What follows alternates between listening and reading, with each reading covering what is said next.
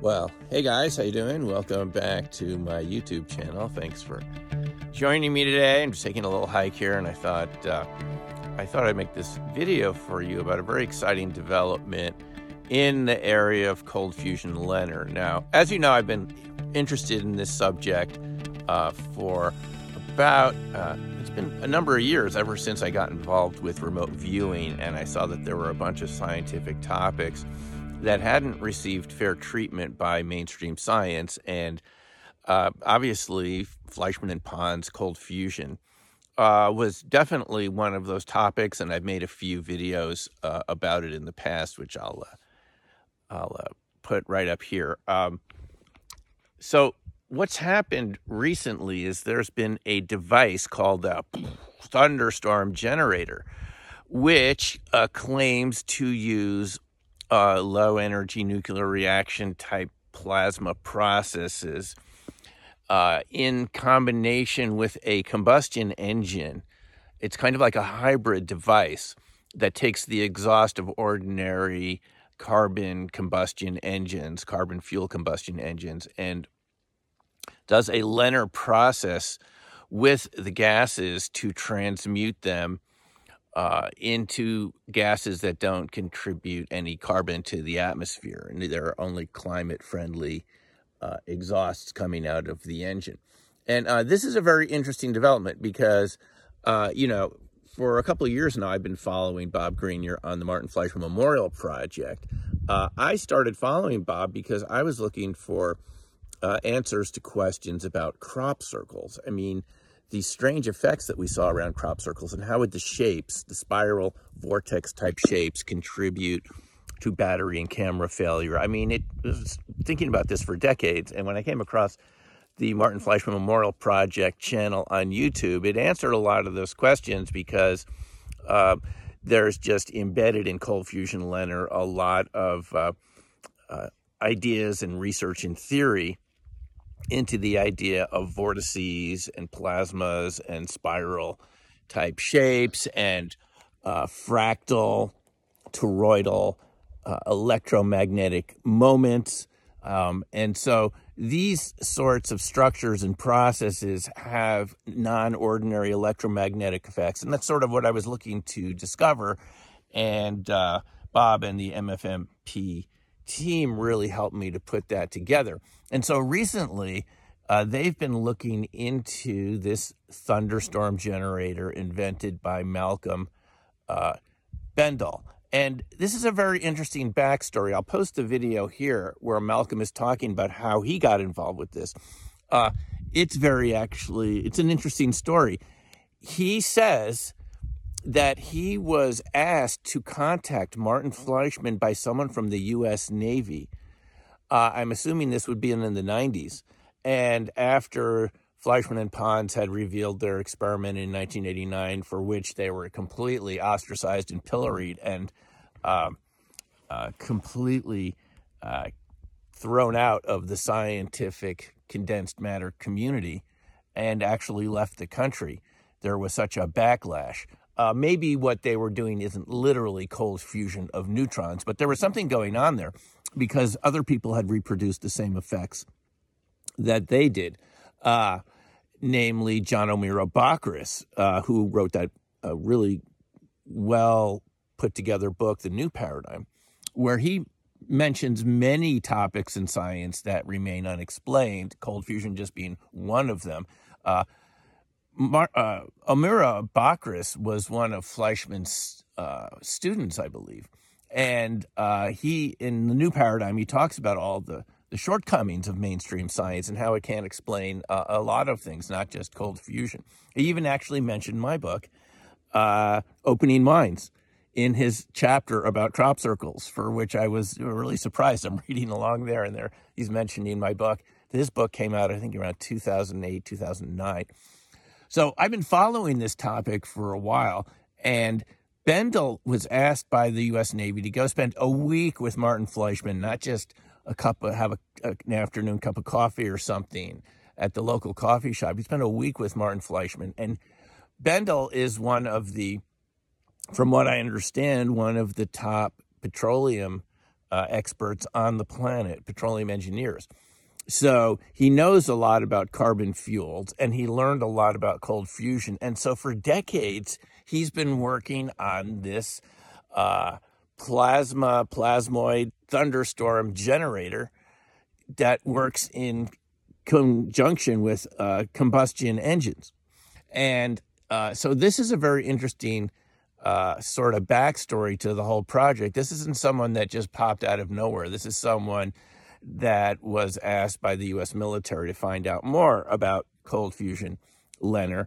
And so here we are years later. They just recently had a press conference held in uh, Zurich, Switzerland. Well, kind of like a, it was demonstration.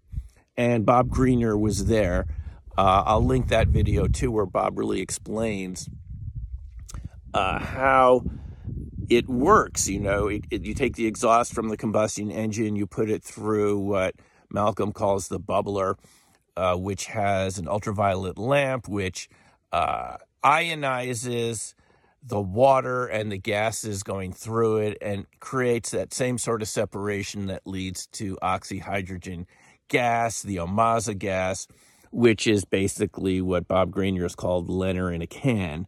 Uh, it's a way to produce this sort of LENR reaction, which we know from the work of Takaaki Matsumoto, which we've talked about here, and uh, Bob uh, translated uh, Matsumoto's works into a fantastic book that where you can read what Matsumoto says about this. Basically, he showed us that cold fusion LENR is a type of micro ball lightning, coherent matter, that it's really all the same sort of process. There's different ways to create micro ball lightning, and the Ohmasa oxyhydrogen gas is um, uh, one way to create this uh, uh, micro ball lightning process. We're talking one step past plasmas or plasmoids. We're talking uh, coherent matter.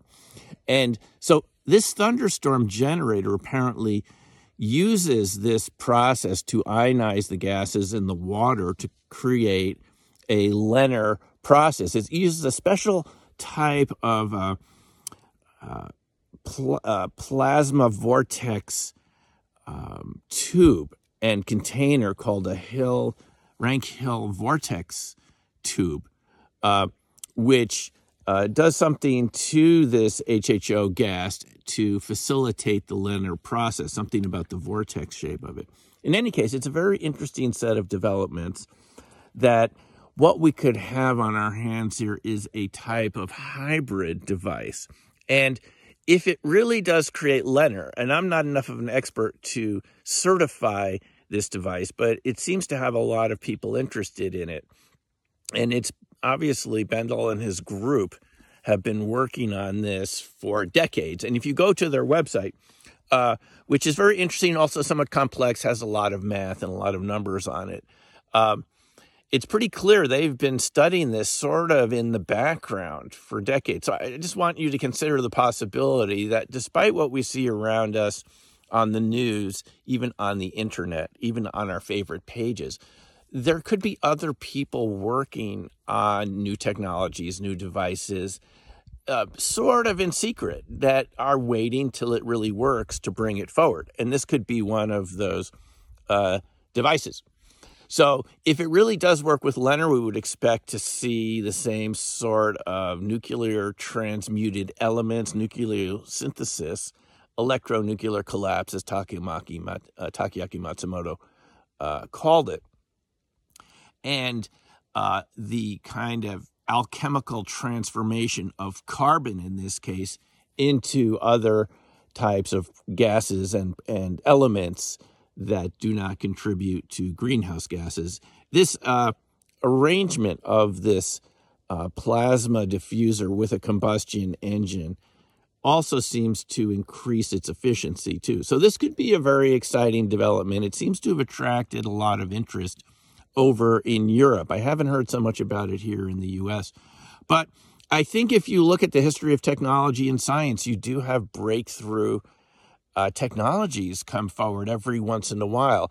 You and I may have seen a lot of devices in the past that we thought were going to be like the jump to zero point energy, purely quantum driven engines with no exhaust products that had unlimited energy. And those, to my knowledge, haven't panned out. But this is a kind of interesting step in the right direction. We know the LENR process is real. Believe me, after a couple of years of watching and interacting with Bob, I've learned a lot about LENR. And there's zero doubt in my mind at this point that many inventors, from Matsumoto to Alexander Parkhomov, uh, former Soviet Union, Russia, and other experimenters, John O'Meara Bockris, uh, Ken Shoulders over at SRI, one of Hal Puthoff's colleagues, uh, definitely invented this process. And there's not a lot of disagreement between them about what makes it work. There are different names for these uh, self contained plasmoids. I mean, Shoulders called them EVOs, and Matsumoto called them itonic clusters.